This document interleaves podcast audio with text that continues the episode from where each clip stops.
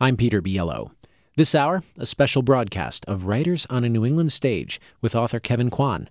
His new novel, Sex and Vanity, is the story of Lucy, a half-Chinese, half-white woman who is engaged to be married to one man but finds herself drawn to another. It's a novel about romance, wealth, and race. Before we got into the discussion of the novel, though, we had something else to discuss on the virtual stage. On this virtual stage, we can see each other, and I wanted to ask you about clothing first before we dive into your novel, because your novels feature so many people who are very conscious of the designers that we were wearing. So I can see what you're wearing, but I am not the type of person to identify a designer on sight. I don't know if you are that type of person. Can you do that? I can do it in other people, but never on myself. Never on yourself. Okay. And I actually make it a habit of never wearing logos. Of course, I'm saying that I'm wearing a logo today. Because you've got a logo there, and I can't. But hopefully, it's a not recognizable logo. And it's funny. I went shopping for the first time last week. In person, I went into a store in person, and it's a store I've long, been a patron of, and so it's just so nice to see everyone. And the amazing sales lady who I've known for many, many years, she talked me into buying this shirt, and I was like, but I don't wear logos, and here I am. But it's super comfortable. Well, great. I'm glad you're comfortable. All that's important. Yes. Right. We're really so. But I'm not going to name drop. So okay. Apologies. I didn't know if you would, but I had to ask because the characters in your book, they seem so knowledgeable about designers, about food, about architecture. We'll get to all of that, but I do want to start by talking about some of the main things in your new novel, Sex and Vanity. One of the big things, of course, about this novel is that it pays tribute to one of your favorite novels, A Room with a View. And I wanted to ask you about why you decided to address the themes you address while also paying tribute to this novel. In a way, it was a book that's been kind of writing itself in my mind over the past 10 years.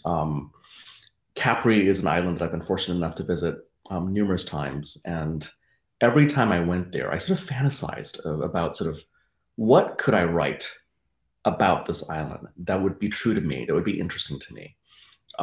And at some point, about 10 years ago, I had a eureka moment where I was like, wait a minute, I could sort of do an homage to A Room with a View and take one of my favorite novels of all time. I read it when I was 15 years old. And reset it on the island of Capri. And, let's see what happens when I plant a character here in 2015. What is her life like? And what are her struggles compared to the original Lucy of E.M. Forster's novel in 1908? So it became a fun thought experiment for me that sort of evolved. And I would keep building the story, every time I returned to Capri, usually in the summertime. And I would witness all the summer romances blossoming amongst the young teenagers. It was fun. It was fun to just have this folly, and it turned into Sex and Vanity. Mm-hmm. And the character at the center of your novel, Lucy, one of the things that challenges her throughout the novel is the question of her identity, the fact that she is biracial, she's part white and part Chinese. And that keeps coming up in little ways. What drew you to this aspect of your character, Lucy? I felt that, looking at a character who is Hapa, that's the Hawaiian word that is I think, the preferred term these days for a lot of Hapas, was something that was very little written about, first of all. And I have many friends and relatives, actually family members, who are Hapa. And I've sort of watched them grow up. I've watched, their individual struggles to find themselves in an increasingly globalized society, in families that are increasingly blended. And I just felt it was kind of the next step in my evolution as a writer. The Crazy Rich Asians trilogy took place in Asia with an all Asian cast, even in my book, not just in the movie. And this next trilogy, beginning of Sex and Vanity, I wanted to explore what it was like for Asians living outside of Asia, Asians living in the West. And what better way to kick that off with a character who is truly just, symbolic of the collision between East and West. Mm-hmm. I'm interested, too, in the way these characters think about their identities, because Rachel in Crazy Rich Asians, she was American-born Chinese, so she had this American identity, but people seemed to have different expectations of her once she went over to Singapore. And something similar seems to happen with Lucy. Like, people sometimes don't know what to make of her, and she finds herself having to explain herself in ways that really are cumbersome to her, to put it mildly. Yeah, I mean, I think in many ways I sort of specialize in outsiders with my protagonists. You know, Rachel really was a fish out of water the minute she went to Singapore and was immersed in this other world, you know, of an Asia she never imagined possible. And with Lucy, she's felt like a fish out of water since the day she was born. You know, here she is living in America, born in America, embraced and loved, of course, by her family on both sides. But she feels, I think, in many ways, torn between two families, two cultures. And she, you know, she's a mess when we first meet her. Mm-hmm. And how do you think that she views the both sides of her family, and does she lean towards one or the other? Is it possible to even say that she could lean towards one side or the other? Well, the interesting thing about Lucy is that she presents as looking slightly more, her Chinese features are a little more dominant than her Caucasian features. So she presents as looking more Chinese or more Asian. But the strange thing about how she was brought up was that her mother really sort of steered her towards her father's side of the family. You know, she really paid deference to this very waspy, blue blood, Park Avenue, Manhattan family, and sublimated her identity, sublimated her Asianness to really kind of, you know, allow her children to bond more with the husband's side. And so therein lies the problem with Lucy. She's always been sort of torn apart in a way that she can't quite understand. And I think that kind of, you know, the interesting thing about being Hapa is that there is no monolithic biracial experience, right? It's so dependent on how you were raised, how your parents raised you, what they value. And so I wanted to look at the nuances of that. And it's so interesting too, if I'm remembering this correctly, late in Sex and Vanity, Lucy's mother kind of says, I steered you this way on purpose. I wanted to be a cool mom. You're welcome. Like, what an interesting thing to say to your child about how they structure their childhood. I wonder, since you mentioned that some of your friends had gone through similar, I guess you could call it a search for identity. Is that something that you heard among your friends? Absolutely. And, you know, I think with Lucy's mom in her story, she grew up with the typical Asian tiger mother. You know, she was expected from a very early age to adhere to all, you know, the hopes and dreams of her parents. And she did fulfill many of them. She became a doctor and a scientist and a very successful and well-regarded one. But I think she, in her own way, rebelled, right? She moved to New York. She met Lucy's father. She married a white dude. And she really wanted to go the opposite route with her kids, which is what I see happens so much with people I know, with parents that I know. You know, they're either mimicking what their parents did or they're trying to do the opposite. And it all has its consequences. Yeah. Mm-hmm. You mentioned that you're good at writing the outsider. It seems like... To compare, I guess, Lucy to Rachel Chu, is that Lucy is in some ways less of an outsider when it comes to wealth. Like, when she's surrounded by these people, she recognizes the wealth. She's not as caught up in it as the other people around her seem to be, which is the key to what makes this so funny, is that she can see the kind of weirdness about money that other people experience. I'm wondering if you design it that way to make sure that there is someone in this novel that is relatable and down to earth, that the average reader who is not a millionaire or a billionaire can identify with. Very much so. And I also really wanted to pivot away from Crazy Rich Asians. You know, I wrote this trilogy that was just kind of dripping. It was gilded in every possible way, you know, in its exuberant celebration of wealth and money. And I really wanted to pivot away from that. You know, Lucy comes from privilege. She's been raised, you know, under extremely privileged circumstances, and she knows that, but that's not her story. That, you know, that's beside the point. You know, she happens to have been born into, you know, a Upper East Side affluent old money family. So those are her mores. That's what she knows. And she's very comfortable in that way of life and that way of thinking. And so her social radar, as far as I'm concerned, is pretty darn good.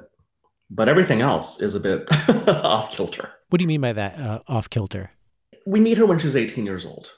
So I think, you know, along with the challenges of growing up Hapa in the US, she is an 18-year-old girl growing up in the present culture, the social media dominated culture, the culture where beauty is portrayed a certain way. So there's all these pressures on her, you know, and within her social group, but within the larger American culture and Western culture to conform. And she innately does not fit in, you know. She's in this waspy, rarefied, cool New York world, and she's an Asian girl in appearance. So therein lies much of the existential conflict. And is there pressure on her to not date an Asian guy? At one point, she finds herself being really drawn to George, but at the same time says to herself, I don't date Asian guys. That's not who I am. Is she responding to an external pressure? She very much is. An external and a subliminal pressure that's been placed on her, you know, since the day she was born, in, you know, in so many of the sort of very just offhand comments that she's heard over and over again her whole life, you know. Comments that are unintentionally racist that her own grandmother makes towards her, you know, calling her my little China doll. For example, and then her cousin at one point, I'm going to misquote myself here, you know, but Charlotte, her cousin, who we also meet early in the book, Lucy clearly remembers, you know, a comment she once made about George, about, oh my goodness, you know, you're going to date this guy, well, you're never going to get into this club, you know, as a result. And to her, it's such a painful remark. And when we flash forward 4 years later, Charlotte has absolutely no memory of saying that. Mm. And I feel that that's, you know, all too real. People speak out of turn. People just say what they mean, especially within families. And you don't realize sometimes, you know, that what you say can really hurt. Mm-hmm. So she's absorbed all these messages, all these microaggressions, and it's churning beneath the surface and really giving her a hard time. It is. And that's why she decides to act the way she does in the novel, you know, and is so reckless in her feelings and emotions and behavior. But I really tried to, as best as I could, you know, sort of get into the mind of someone of her age going through what she's going through, you know, with all the baggage that comes with it. You're listening to a special broadcast of Writers on a New England Stage with novelist Kevin Kwan. After a quick break, we'll talk more about the character of Lucy and how Kwan manages to keep the reader's interest as Lucy's behavior becomes morally questionable. I'm Peter Biello. This is NHPR. We'll be right back. Welcome back. I'm Peter Biello, and this is a special broadcast of Writers on a New England Stage, a co-production of the Music Hall in Portsmouth and NHPR. Today, as recorded on our virtual stage last month, novelist Kevin Kwan. We're speaking about his latest novel, Sex and Vanity, and about that novel's protagonist, Lucy. Let's get back to that conversation.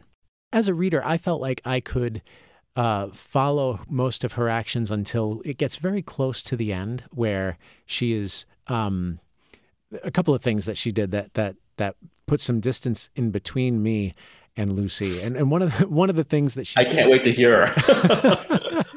Well, and I'm curious to hear how you anticipated and navigated that for as a writer, knowing that your readers may pull away at this point. There's one point where she kind of misrepresents what happened between her and George to her cousin, and then she's confronted about it, and she doubles down and she's mean.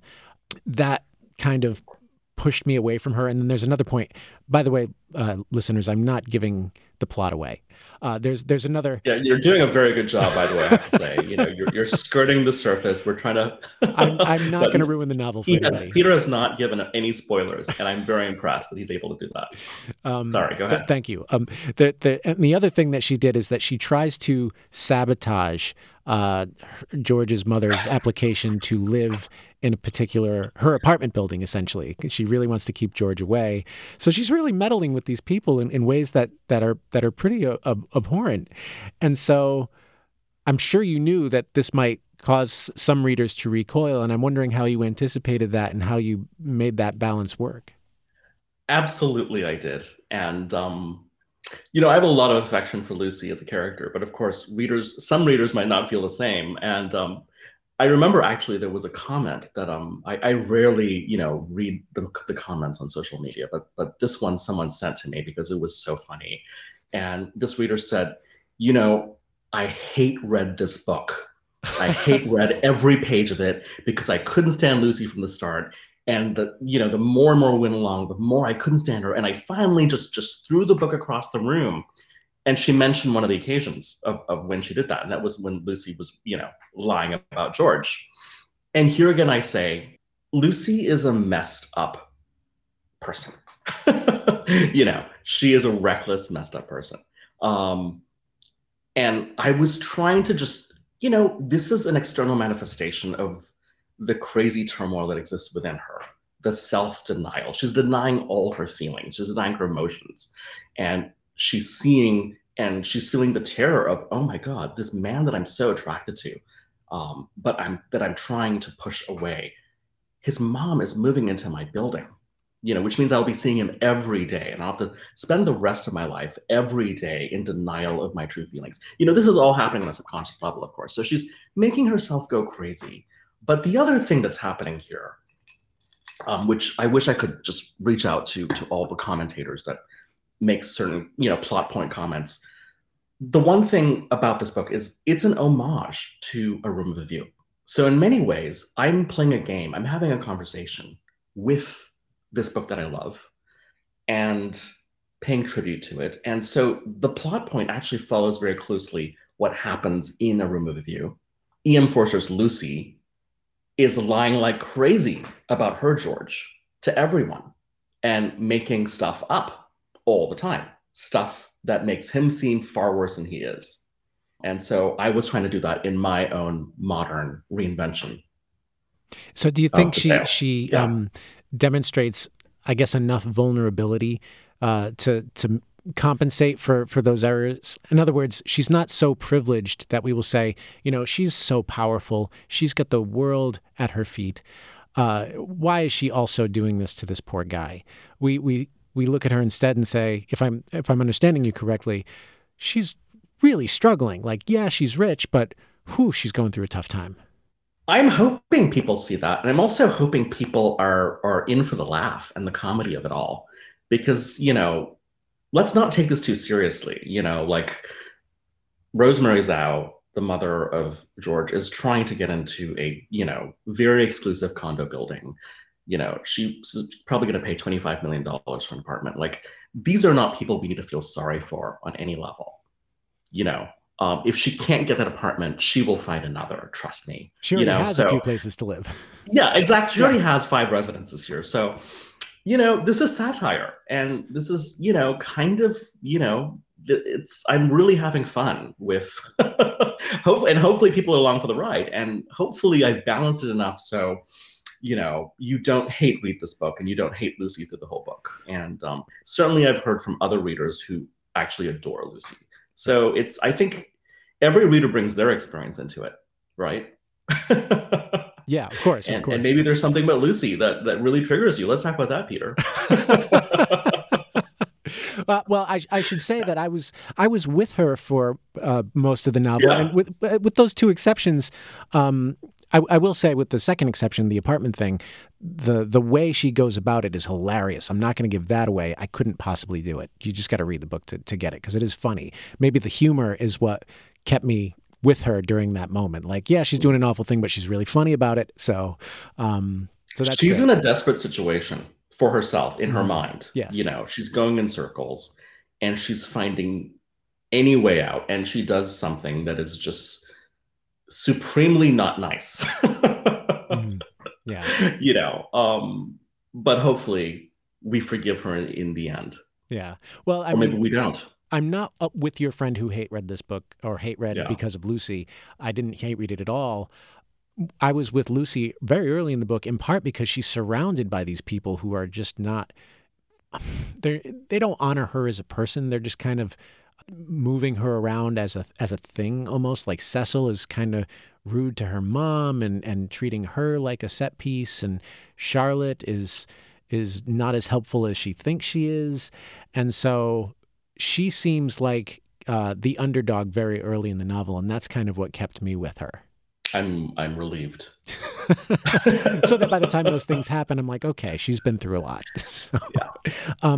Well, what you're describing is, it seems like a very tricky thing to pull off. Now, I know you say you don't read social media, so I'm almost sorry to bring this part up, but I did want to mention it to you because I disagree with what this person said completely. And it's a reviewer who mentioned on one of your previous books, I just wish it had a little more ambition. Now, first of all, since you're poking so much fun at snobbery, I mean, what could be more snobby than a literary critic saying, I wish this book was something it isn't, you know? But second of all... which book were they referring to? I think they were referring to Rich People Problems. Okay. Interesting. Which, okay. I don't know. But what you're describing here about what you attempted to do in Sex and Vanity sounds very ambitious to me. Yeah, like you're trying to make readers sympathize with a very wealthy character who has... She's got a lot of power. She's got a lot of social capital. But we still feel for her, and we feel for her very deeply, and that seems very ambitious to me. So all that is to say, I was curious about what you think about having an ambition for a novel, what novels should aspire to be. I'm always trying to challenge myself as a writer, you know, book after book. I'm always trying to really kind of spread my wings and really kind of delve into new territory, you know, which is why with Sex and Vanity, I really wanted to try my hand at the literary homage, you know, and to me that seemed like a fun challenge, to take a book that generations of readers have loved so much. Like, do I dare do this? You know, and I did ask myself that question many times, like, how dare I try to do this? You know, but at some point I just decided to go for it, right? And I do find that also with my portrayal of characters and how I sketch them out, I'm also trying to create complicated characters, you know, who aren't just facades. So it's not my place to sort of judge whether I've succeeded. It's really the readers or the reviewers.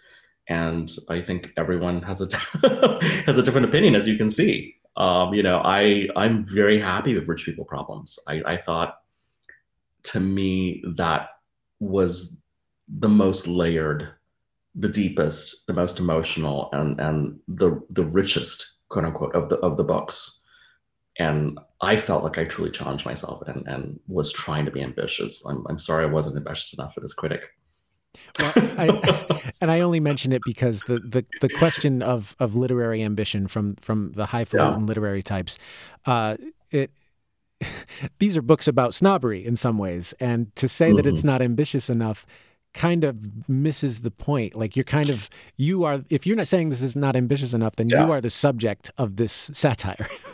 There is something uniquely funny about that, isn't there? Yeah. Yeah. Yeah. What do you think about your books being considered beach reads?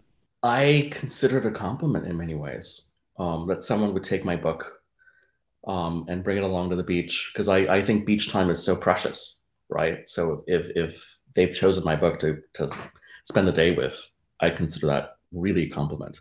Mm-hmm. So I love a good beach read. You know, for me, it's usually something nonfiction. usually very current affairs related. Yeah, I heard in a podcast that you tended to read a lot more nonfiction than fiction. Is that still true? Absolutely. I would say the majority of what I read is nonfiction. It's for me, it's very hard to commit to a world that's been invented by a fiction author. So, to me, it's the highest compliment when anyone actually reads my book.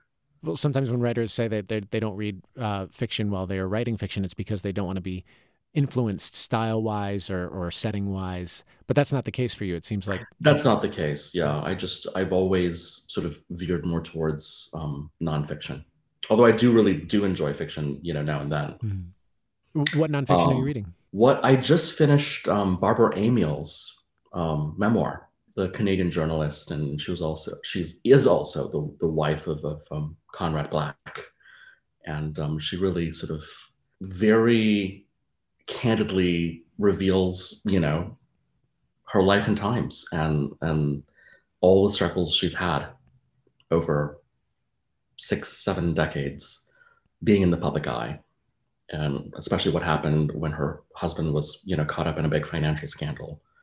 They were at the top of sort of international high society, and then they were struck down, and the betrayals and the people that just completely cut them cold. It was a fascinating read, thanks to her honesty, I think, and her ability to really just kind of speak her truth and also look at herself in a critical way and also just tell a good story. She's a great writer. Mm-hmm. So recently that was one I read. Another book I read was The Princess Spy by Larry Loftus, I believe that's the name of the author. And he re-examines the life of Aline, the Countess of Romanones. She was an American girl growing up in, a suburb of New York that became a spy during World War II, and was sent to Spain, served in the OSS, and then married into Spanish aristocracy. So when you set out to become a writer, were you first interested in something other than fiction, or was fiction the first thing you loved? I really was completely in love with poetry. So when I studied literature and creative writing, my focus was in writing poetry, contemporary poetry, experimental poetry. That's what I loved the most. Mm-hmm. That's what I was, I actually did go to grad school for one semester and then withdrew and moved to New York. Mm-hmm. Grad school, like an MFA? Yes. Yeah.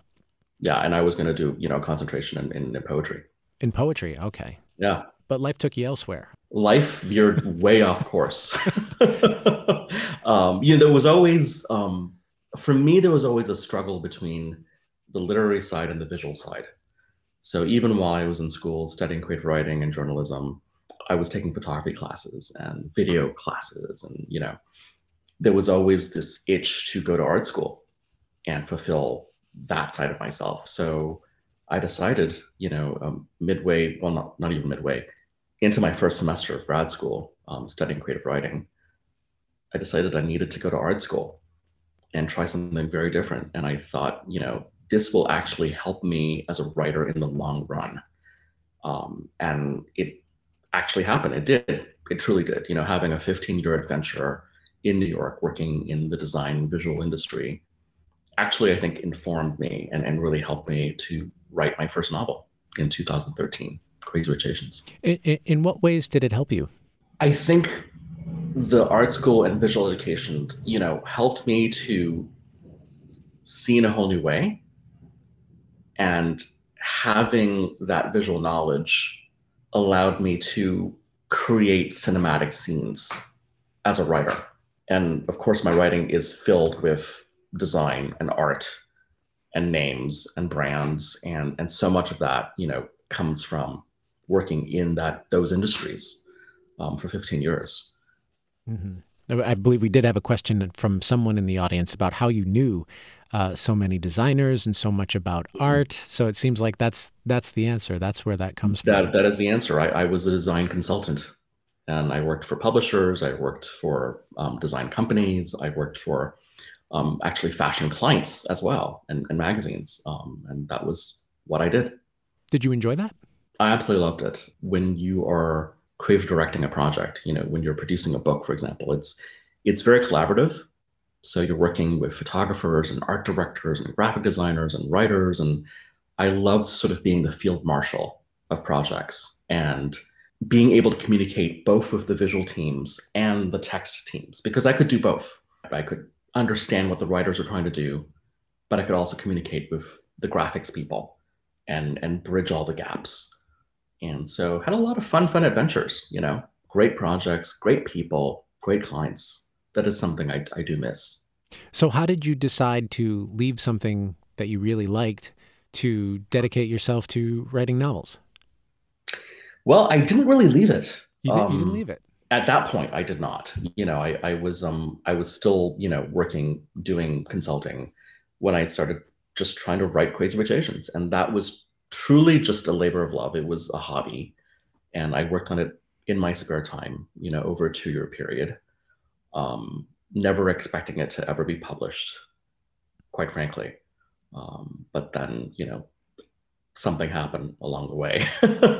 It found a publisher, it got published, and its success, you know, sort of compelled the publishers to say to me, hey, we need book 2, and you have a year to write it.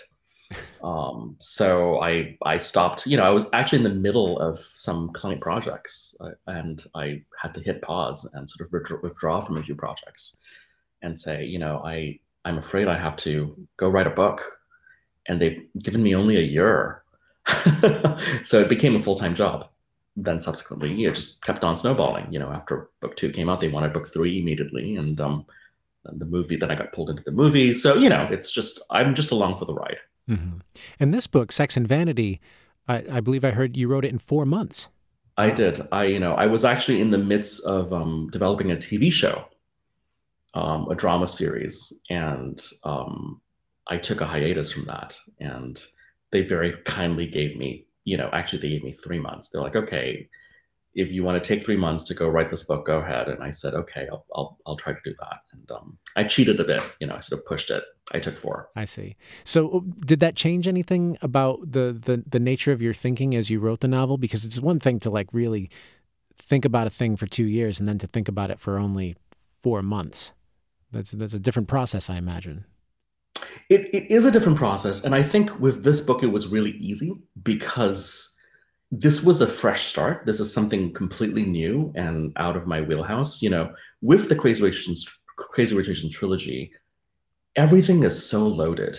It's a dense book filled with dozens of characters, complicated overlapping storylines, flashbacks through time. And then, of course, there's the added baggage of so much of it is based on real people. So much of it is inspired by true stories involving family. So I had to really navigate all these minefields as I wrote those books to get the story out, but also to do it in a way that doesn't piss anyone off. You know what I mean? Here I could take a completely fictional family. And so I feel like it was very, very sort of freeing to just have fun writing this little book, you know, and this was meant to be a novella. E.M. Forster's novella is 190 pages long. So that was what I was planning to deliver. And I think it actually clocked in at double the length because I veered off course and kept on going, as I tend to do when I get into something.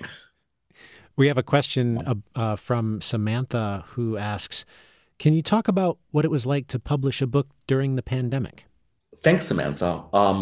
It was really kind of a strange and yet very, you know, I think satisfying experience. I was talking to my publishers and we were actually debating on whether or not to release it or to hold it back a year and to release it this summer. But they convinced me that, you know what, it's fine to release this book in the middle of a pandemic. People need the escape. It's not going to be perceived as tone deaf. And I'm so glad I did, because I did hear from so many people that read the book last year, you know, in June and July, and took it to the beach. The beach might have been their backyard, you know, but it really did, I think, provide a few laughs to some people. So I'm very grateful that happened. It was very strange. Until yesterday, actually, I had never seen Sex and Vanity, the book, in the wild, as I call it. I'd never been able to go into a bookstore and see the book. But yesterday I ventured into Book Soup, my neighborhood bookstore here in West Hollywood, and was able to see, you know, the paperback in a bookstore for the first time. So that felt nice. And it'd be, you know, I'm looking forward to actually signing a book for someone and actually handing it to them rather than signing stickers and putting it on books and sending it to someone, you know? Yeah. So it's been strange. And of course the whole Zoom experience, the whole crowdcast experience, I'd rather be sitting across from you in your recording booth and having a chat. Or, you know, or on the stage at the Music Hall. That's we usually do it on stage. Exactly. Because there's nothing like having a live audience there that I can really respond to. Yeah. But I feel that, you know, we have to be grateful for what we have. The fact that we have this, it's been really an amazing tool in helping to connect all of us during this difficult time. You're listening to a special broadcast of Writers on a New England Stage with novelist Kevin Kwan. After a quick break, we'll talk about weddings. Many of Kwan's novels, including this one, feature elaborate weddings. We'll learn about the kinds of weddings Kwan likes best after a break. I'm Peter Biello. This is NHPR. I'm Peter Biello, and this is a special broadcast of Writers on a New England Stage, a co-production of the Music Hall in Portsmouth and NHPR. Today on our virtual stage, novelist Kevin Kwan. We're speaking about his latest novel, Sex and Vanity, the events of which revolve around weddings. I asked him why his novels so often involve weddings. Well, for my novels especially, you know, my novels always involve families. And I think, you know, the wedding is the ultimate family event. You know, weddings really are for families. That's when they come together. And that's when all the shenanigans happen. Right. And it's operatic. You know, it's actually a very kind of, it's like cheating in a way, you know. I'm using a very simple structure here to be able to throw a lot of things into the soup. But I personally love attending weddings because to me, that's the ultimate people watching experience, right? And so I sort of experience them and I write about them like the voyeur that I am, you know, and I take my readers along for the ride. Does it matter what kind of wedding, extravagant or pretty humble or just any wedding at all, so long as you're watching people? Absolutely. You know, I mean, readers tend to want the extravagant weddings from me, but personally, I find the simplest, you know, most modest weddings to be my favorite and the most meaningful. One of the nicest weddings I ever went to was held in someone's backyard in a very, very normal suburb in Texas. And it was just full of love. And there was a little potluck. People brought food and it was just a really lovely affair. At the same time, I've been to a wedding that took place in 3 palaces over a week. 3 palaces? Yeah, 3. Count them. It just got more and more decadent every single night. And that too was fun. You know, I'm not going to say that wasn't as fun as the backyard country wedding. But I think it's, you know, it's about the people and ultimately it's about, you know, it's about love. I want to ask a question on behalf of a listener.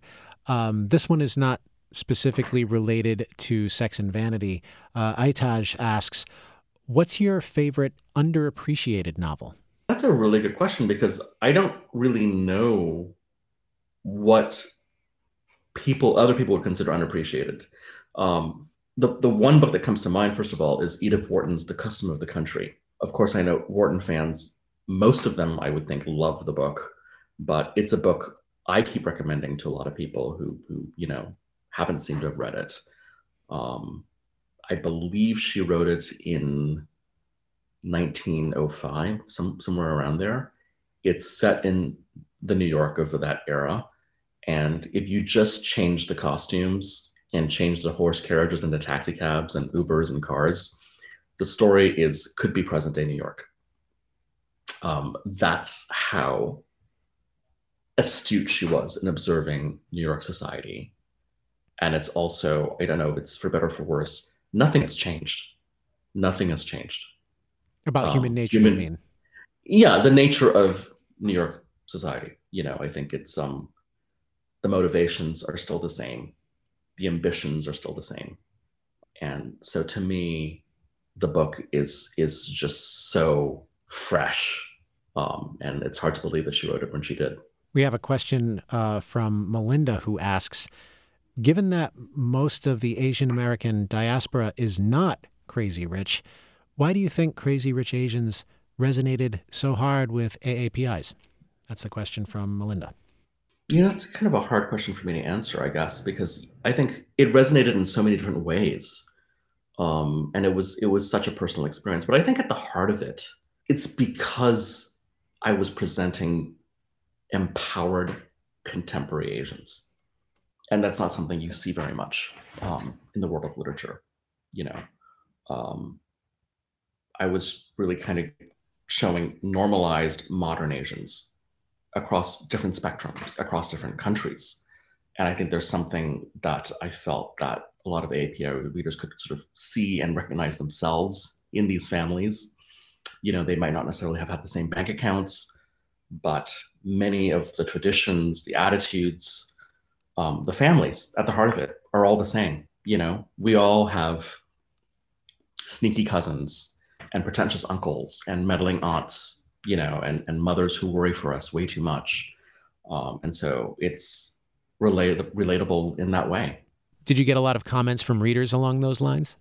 I did, and actually even met so many readers who would come to me at readings, you know, back when we were meeting in public and up close and personal, you know, who would just tell me like how much they related to these characters and how great it was to like finally read a book where they could see themselves reflected back, you know. That was very meaningful for me. Mm-hmm.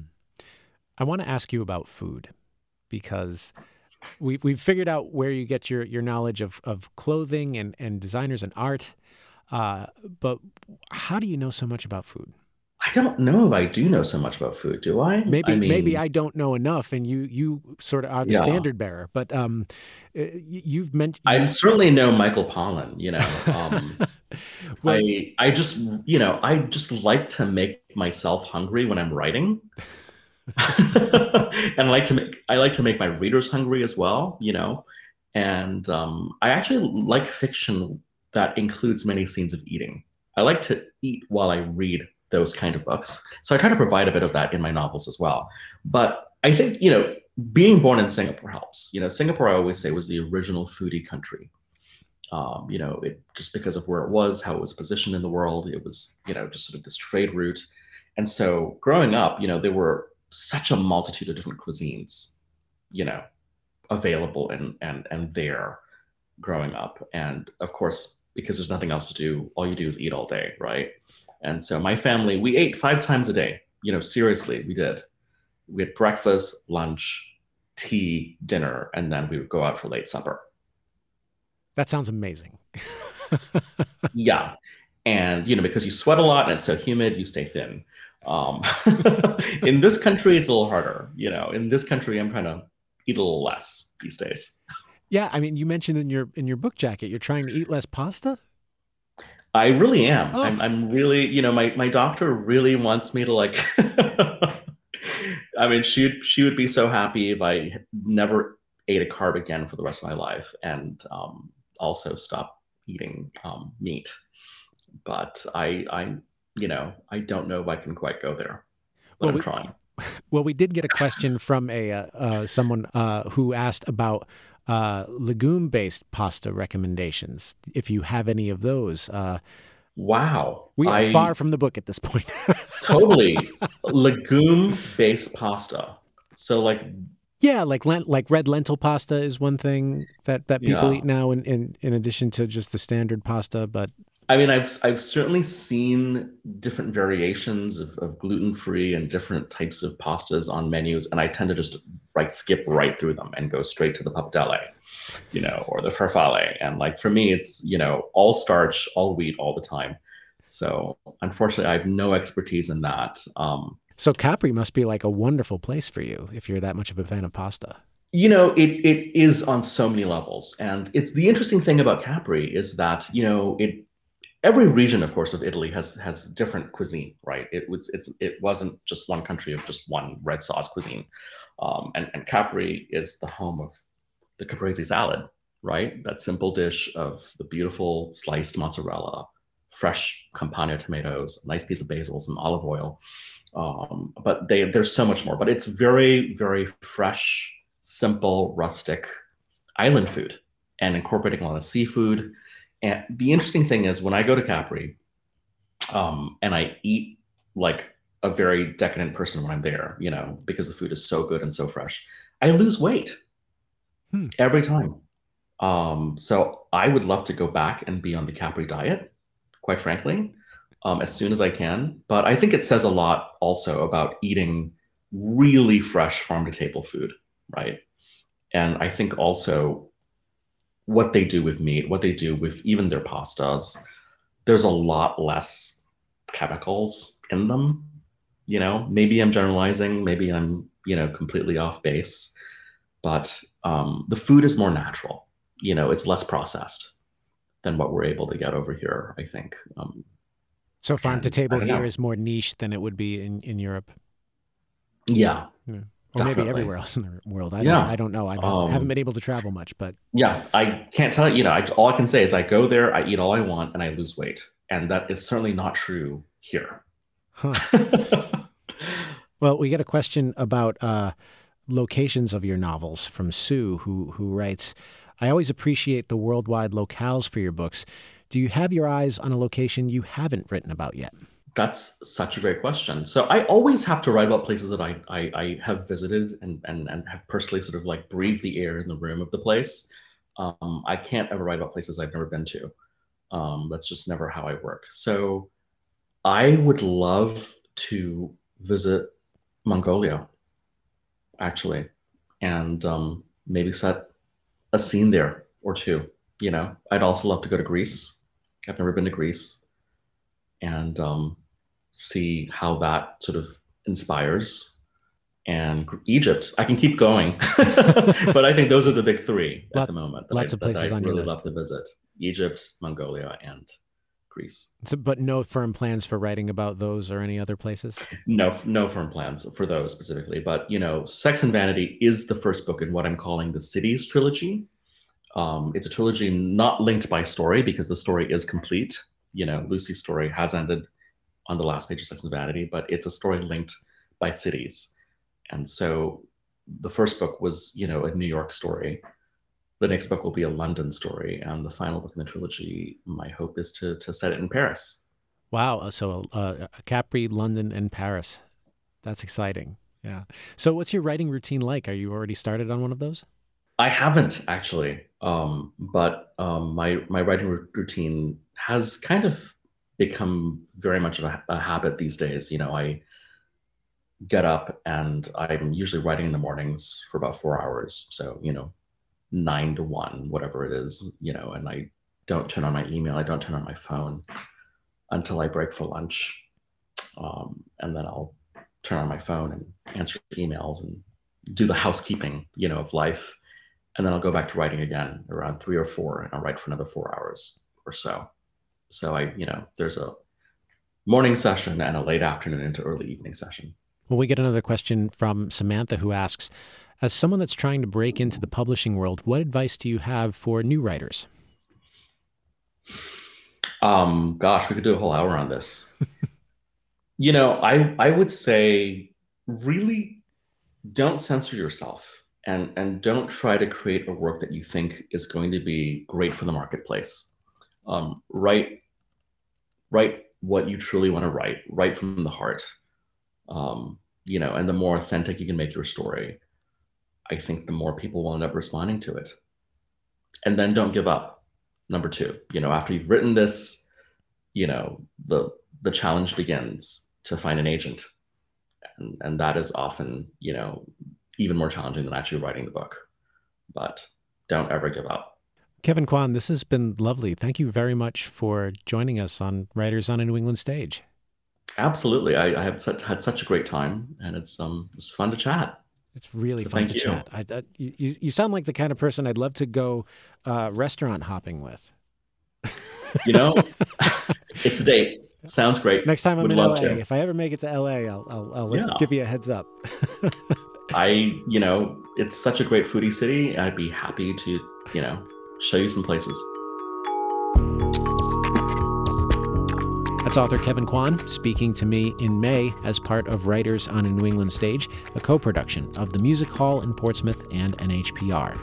The Music Hall's executive director is Tina Sautel. NHPR's president is Jim Schachter. The Music Hall director of communications and community engagement is Monty Bohannon. NHPR's producer of Writers on a New England Stage is Sarah Plourd. NHPR's director of communications and marketing is Patricia McLaughlin. Aitaj Ismailova is NHPR's marketing and communications coordinator. And the Music Hall literary producer is Brittany Wasson. The theme music for Writers on a New England Stage is written and performed by Dreadnought. Additional music for this broadcast by Ketsa. I'm Peter Biello. Thank you very much for joining us for Writers on a New England Stage.